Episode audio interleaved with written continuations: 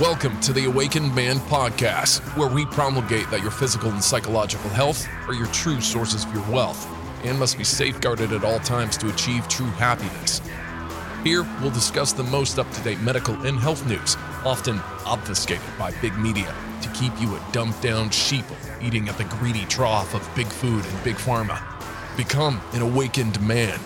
Here's your host, Gregory.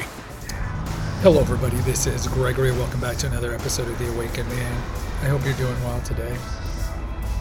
Today, we're going to talk about the phenomenon of the non dairy revolution. What do I mean by that? 10 years ago, even, certainly 15 years ago, you could go to the milk aisle and there'd be very few non dairy selections. Now you go, we got soy milk, we have almond milk, we have coconut milk, we have oat milk, we have goat's milk, we have all these. And one of the things that makes me laugh when you look at, let's say, almond and coconut milk, which are probably the two biggest, most popular ones, is they'll have vanilla flavored and original or, or original flavor, and then the unflavored version.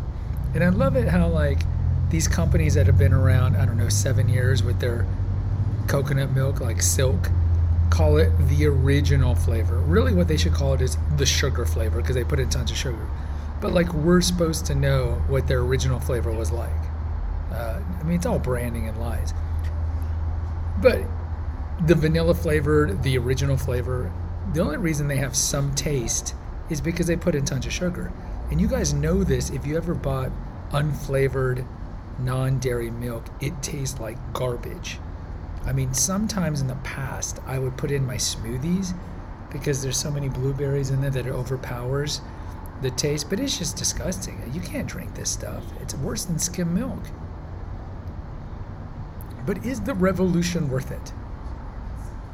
Should the revolution be televised, like the old saying? And I would tell you look, for certain people, yes. If you truly have an allergy to dairy, to lactose, to casein, to these enzymes in cow's milk, sure.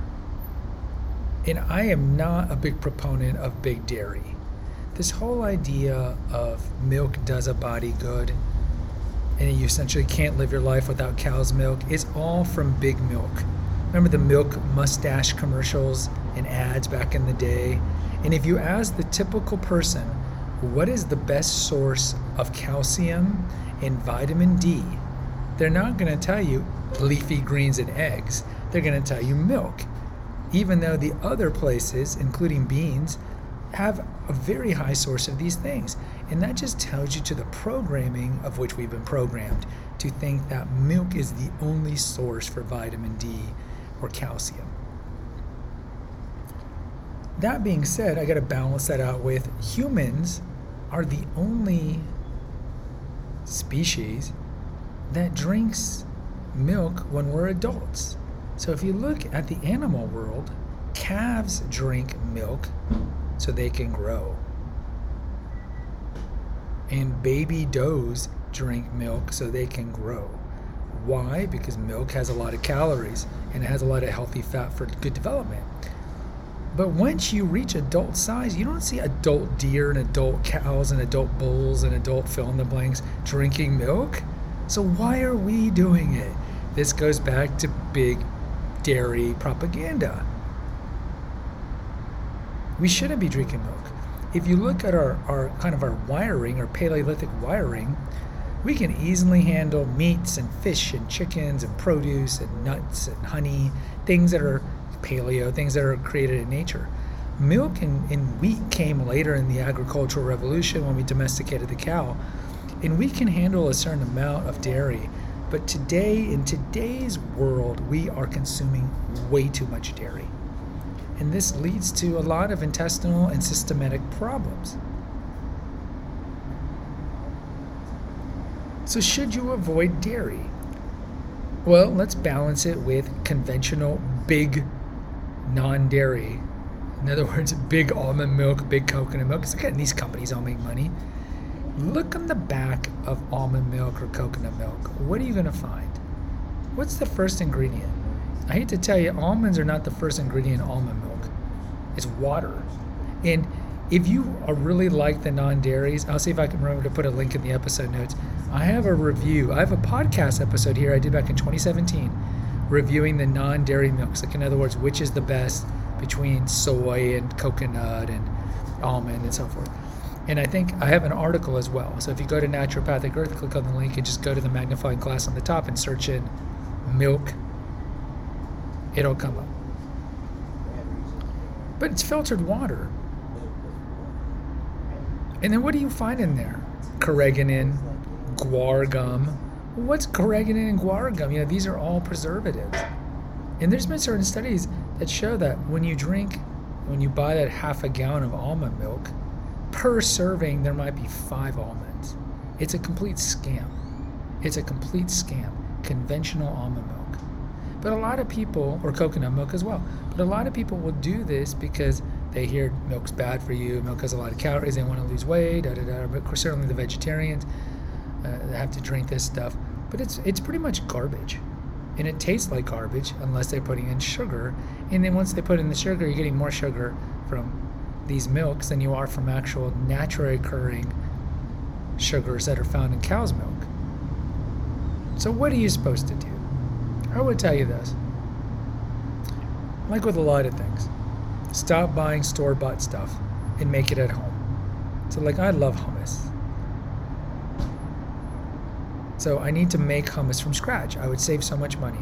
I just have not been able to do it where I can get the consistency and the right amount of tahini and olive oil to do it. But once I do it, I'm going to stop buying the, the store bought one because the store bought one, of course, has a lot of potassium sorbate in, in, in these in these preservatives so what I would tell you is, if you really like the non-dairy milks, make your own almond milk. There's tons of recipes. It's not hard to do it because then you will determine the amount of actual almonds that you're putting in. Instead of it being a total scam and you're paying for water, you're actually getting almonds. And almonds are one of the most nutrient-dense nuts. I would tell you it's not the most dense nut, but it's it's pretty good, certainly compared to, to peanuts, which are a legume. And, and I would tell you the same thing for cashew milk or all these other ones. I would tell you as a whole to stay away from soy milk because soy is genetically modified in America and it's estrogenic in high amounts. I would tell you to stay away from soy milk.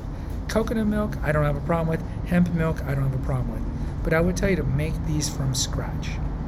And if you don't want to make them from scratch, then honestly, I would probably tell you to stay away from these almond milks and, and so forth because they're just ripping you off. And they're putting in a lot of sugar. Now, if you've developed a taste for the unflavored versions, and you don't mind spending four dollars for filtered water, which essentially you're getting, all right, more power to you, because it is ultimately going to be less inflammatory to you than milk. Now, should you avoid milk completely? No. I would tell you look how much milk you're digesting along with ice cream. And if you're drinking a lot of milk every day, uh, limit that because that stuff curdles in your intestines and it can lead to, to, to, to bloating, to dysbiosis, even. And there's some studies that show that casein, one of the proteins linked to dairy, can be linked to tumor growth. So I would tell you, I'm not going to tell you to, to live a life where you're never drinking milk because don't get me wrong, full fat milk or full fat chocolate milk, man, that stuff's good on a hot day. Milk tastes good, let's be real. And we used to have raw milk before they took that off the market. Now it's illegal in most states to buy fine raw milk. Raw milk was once probiotic, but sometimes there's some pathogenic bacteria that got in there and it would kill a, a person, like two people a year, so they just banned raw milk. But I would tell you, limit your milk and then learn to make almond milk from scratch. Guys, if you appreciate my content, please post a review on Spotify or on Apple, and please follow The Awakened Man, the female holistic health apothecary, and Confessions of an Obese Child. Take care. God bless and pray.